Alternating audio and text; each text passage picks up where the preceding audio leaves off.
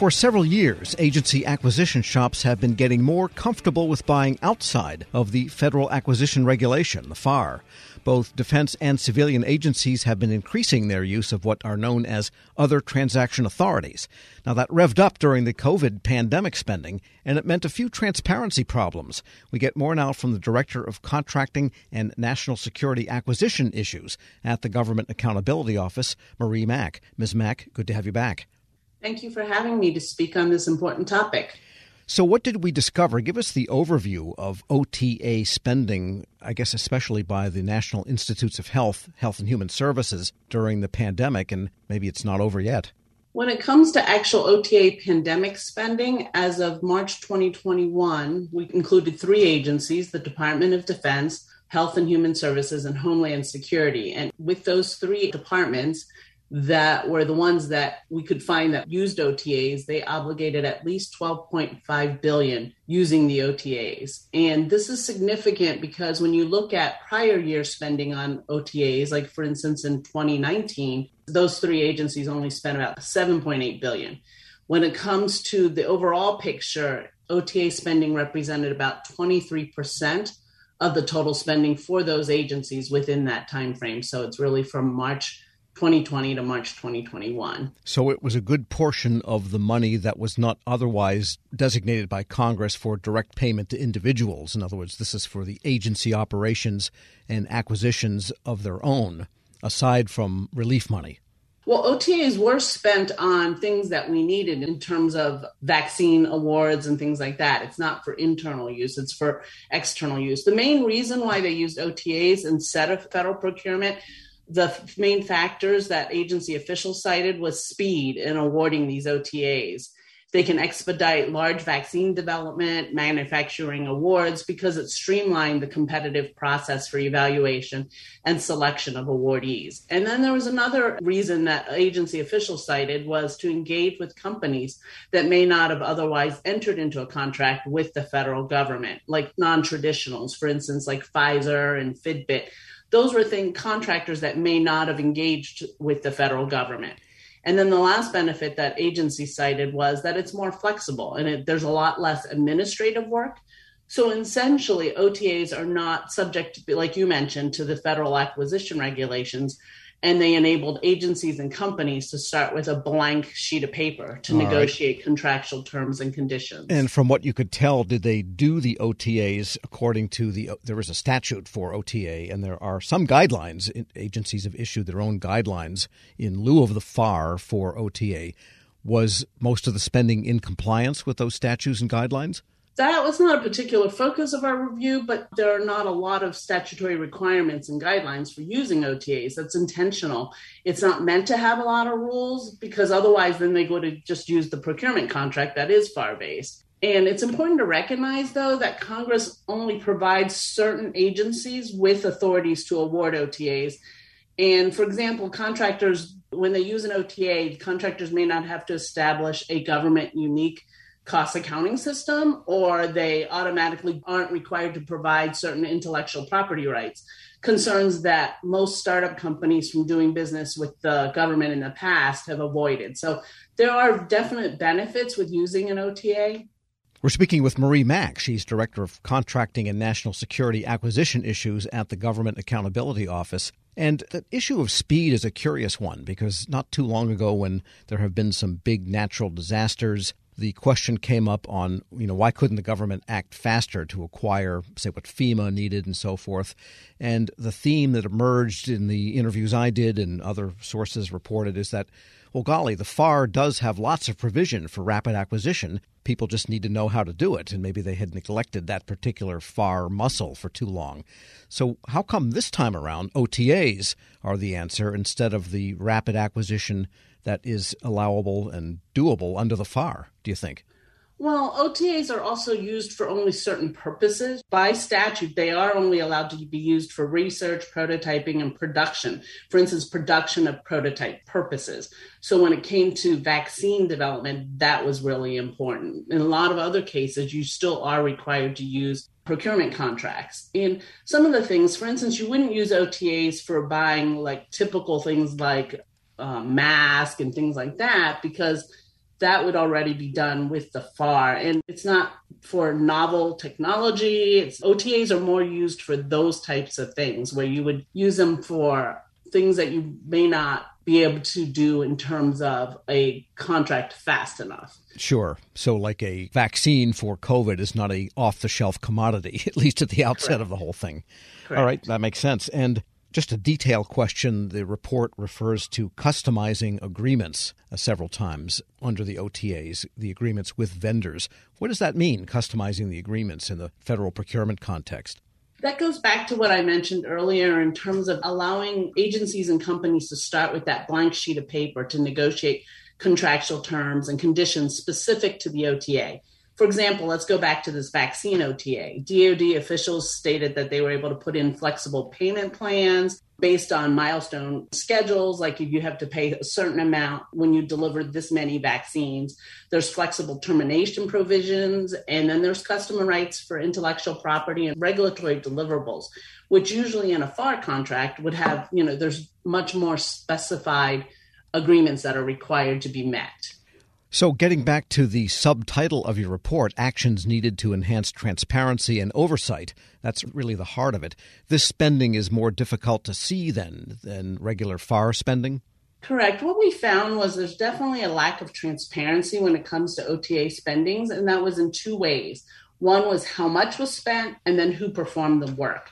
When it comes to how much was spent, we found that OTA spending can appear in that federal procurement database system in two different modules, or they can appear somewhere else altogether because there is no requirement to report it. So the lack of consistency where OTA spending is reported is something we recommended to address. For example, in that March 2020 to March 2021 timeframe, we found in the federal database system that if you look for it, it was only 10.9 billion is what was actually reported. In reality, when we looked at some of the other ways of reporting, there was like at least 12.5 billion spent. So that's a big problem. It's not clear how much is actually being spent on OTAs. And then when it comes to who performed the work, when federal agencies award OTAs through a consortia, they don't report which consortium members actually received the award. This is because, again, the federal procurement data s- system only captures the consortium management firm that received the w- award and not the actual contractor. So, knowing who the ultimate recipient of those funds and who is actually doing the work is really important. More specifically, let's look at DoD. They were the ones that used a consortium management firm. And that consortium management firm, little background is that they act as a liaison between the members and the government in the OTA awards. But the system indicated that management firm received 7.2 billion in OTAs. In actuality, the management firm distributed nearly all of the awarded firms to five pharmaceutical companies. And that wasn't widely known or publicly known. Interesting. So it gets to a point that Congress made in enabling all of this money for pandemic relief, a couple of emergency bills, big ones. The oversight and transparency of all that spending was a key provision. And there was lots of pages of those laws devoted to making sure. And there's a whole IG set up. GAO got assignments and so forth specifically for the purpose of tracking this. Do you think Congress overlooked a little detail to say make sure OTA spending is tracked and recorded and uh, related just as deeply as you would FAR spending? Well, the fix doesn't necessarily have to lie within Congress. Agencies have options of ways to fix this. And I think that's a really good question because there is not one stop shop for t- tracking this type of information. That's where our recommendations went to the agencies. Agencies likely are tracking it internally in their own ways, it's just a matter of there are ways to do it in a more public tracking system. Like, for instance, they could put it into there's an OTA module in the federal procurement data system. They could go there, but they also have to specify how do you track it in that OTA module. And typically, in the past, where other emergencies, other disasters, they are tracked by using what we call the National Interest Action Code. And that is in for procurement modules to consistently track data on contract actions related to emergencies or contingency responses or na- other nationally significant events. there is not a national interest code for OTAs. So they could do that, or they could come up with another systematic approach. We weren't questioning how they wanted to do it, but we felt like one of the easy ways is add a national interest code to the OTA module so that that oversight can be seen and that insight into what OTAs are used for responding to national emergencies is, is available. Right. And the point is that kind of reporting and transparency would no way affect the flexibility and speed that they get from using OTAs in the first place. Correct. Absolutely. Flexibilities of OTAs is likely going to be it was very important, I think, in this case, to get out vaccines out quicker than under a regular procurement contract. And as future national emergencies arise, whether they're natural disasters, contingency ops, or another health, health crises, we believe that OTAs will likely play a significant role in these events. So there needs to be that good oversight and transparency of these mechanisms. And that's what our recommendations focused on. Marie Mak is Director of Contracting and National Security Acquisitions Issues at the GAO. Thanks so much. Thank you. We'll post this interview along with a link to that report at federalnewsnetwork.com slash Federal Drive. Hear the Federal Drive on demand. Subscribe at Podcast One or wherever you get your shows. Hello, and welcome to the Lessons in Leadership podcast. I am your host, Shane Canfield, CEO of WEPA. Today, I'm thrilled to be joined by Vice Admiral Cutler Dawson. Cutler has had an incredible career serving our country for 35 years in the Navy, where he attained the rank of Vice Admiral. During his service, he had numerous assignments afloat and ashore, including Commander, Second Fleet, Striking Fleet Atlantic, and in Washington at the Pentagon and on Capitol Hill, where he was the Navy's Chief of Legislative Affairs. Immediately following his retirement from active duty in 2004, he became the president and CEO of Navy Federal Credit Union, the world's largest credit union, where he served for 14 years. Under his leadership, Navy Federal grew from 2 million to 8 million members. Phenomenal. Cutler, welcome and thanks for joining me. Thank you, Shane. You've had a fascinating career across both military and the private sector. Can you tell us a little bit more about your background and your professional journey? Well, I started out at the Naval Academy where I graduated in 1970, and then, as you mentioned, spent 35 years in the Navy um, with uh, six actual actual uh, afloat commands. Uh, the first one was when I was 27 years old. Uh, I didn't know enough to be scared of anything, and it was uh, probably one of the highlights of my career. Um, and then after I retired after 35 years, I went to uh, work at Navy Federal Credit Union as the CEO, where I spent my next 14 years. Um, I'm I'm currently retired and enjoying life and um, it's been a great run for me. How would you describe your leadership style, and how's that developed over the years? My style has been quite con- consistent. Um, I believe, and I've learned this in the Navy, that you have to go to the deck plates uh, to see what is going on. And you have to learn what your people do and how they do it so you can help them to be better at it and more efficient and more productive. Um, it's um, something that you need to do all the time. Um, I remember I used to tell folks that um, you don't want to retreat to your cabin. And what I mean by that is um, the longer you're in a position, the less you think you have to get out and about. But that should be the opposite. You should get out and about more because people change, situations change, and you've got to figure out a way to get to them and find out what they're doing and where what you can do to help them. Uh, I we'll talk a little bit more about your book, but I read it um, from Sea to the C suite. Fantastic read. You talk about the deck plates in that um, as well. I would encourage everyone to get a copy of this and read some more detail about going to the deck plates. Cutler, who was the most impactful leader in your life, and what quality did you admire about them? I had numerous while I was in the Navy, but uh, the quality that that I enjoyed the most was the leaders that got to know me as an individual and that they cared about me. And I could tell that they cared about me. And they were not only my leaders but they were my mentors.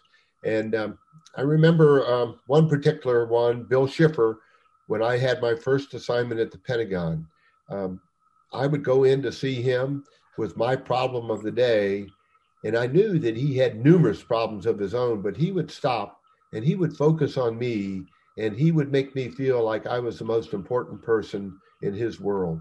Um, and I, I tried to do that um, throughout my career. But really, it's about caring for your people.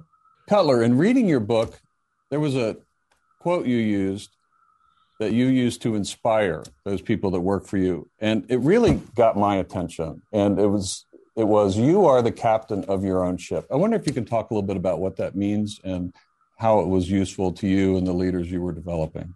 Uh, absolutely. Um, what I mean by captain of your own ship, when you are the captain of a ship, sometimes you're in the middle of the ocean and you don't have anybody to turn to to make decisions.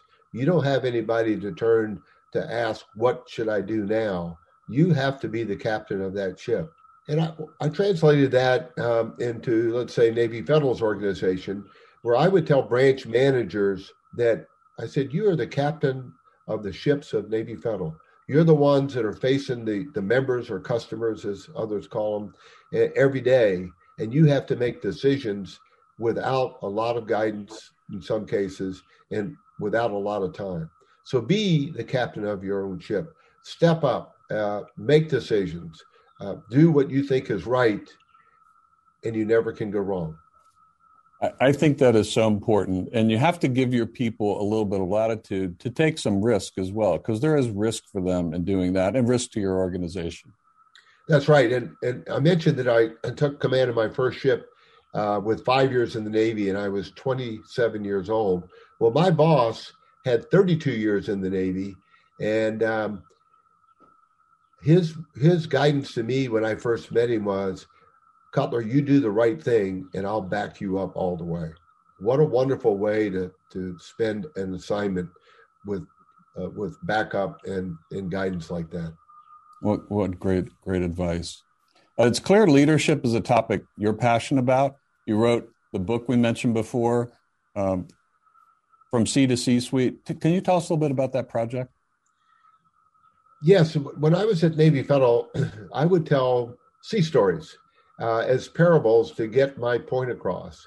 And um, folks would tell me, Cutler, we like your stories. It gives us a picture of what you're trying to tell us. Now, what else are they going to say? They work for me, but uh, uh, I took it as a compliment, and it was. And my wife encouraged me to write a book, and I needed a co author to help me. And I found a lady named Taylor Kiland who was the perfect, perfect co author. She turned in my stories into wonderful chapters um, that I'm very proud of. Where can listeners find a copy? Well, you can get it on Amazon, uh, and you can also uh, get it on the Naval Institute website. Uh, and I might add that um, any proceeds from the book Navy Federal uses uh, to give to charity. Fantastic. Cutler, thank you very much. Really enjoyed your time and your lessons and in leadership and sharing with us your life story. And, and uh, I've learned a lot both from talking to you today and reading your book. And thank you very much for your time. It's my pleasure. And I, I, I would like to add one thing, if I could, Shane. Um, during my assignments in Washington, D.C., I gained the utmost respect for the civilians that work here every day. They're hardworking, they're dedicated, and they they have my eternal gratitude. Uh, I got to come and go from the Pentagon. They stayed every day and worked in Washington when I got to go out and um, enjoy being at sea. Perfect. Thank you. Yeah, WEPA serves civilian federal employees, but your comment is well taken because the interaction between the two is is continuous, it's nonstop, and it's critical. So uh, the career civil servants, as well as career military, uh, our country would not be where it is today without them. I totally agree, and and I can tell you from the U.S. Navy standpoint, uh, we couldn't operate like we do without them being the backbone of what we do.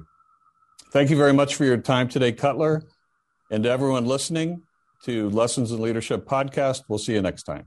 Grab a 30-day free trial of Live by Live Plus, and you'll get unlimited skips, commercial-free music, and all of the podcasts and live streaming events you can handle. Visit livexlive.com slash podcast one to learn more and start your free trial.